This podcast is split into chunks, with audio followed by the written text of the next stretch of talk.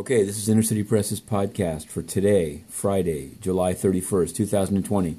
We've covered more than 10 cases here in the Southern District of New York, but we're going to focus on three. First, in the case of Ghislaine Maxwell, in the civil case in which documents, as of our last podcast, had yet to be unsealed. After that, late on Thursday, they were unsealed. And we'll focus on the documents that show Epstein telling Ghislaine Maxwell to not be ashamed, come out into the streets because he called her Swedish diplomat.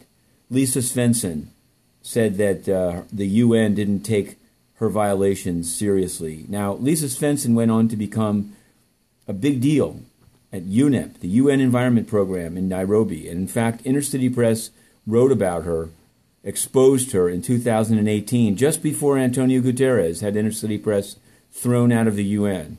Antonio Guterres, whose partnership official Amir Dossal was then on Ghislaine Maxwell's Terramar Project board of directors.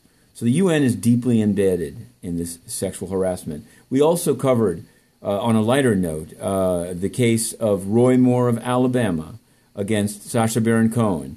Uh, it wasn't dismissed, the case, but now there's going to be discovery, and, and uh, Cohen and Showtime's lawyer said it's going to be into Roy Cohen's history of being sued by women.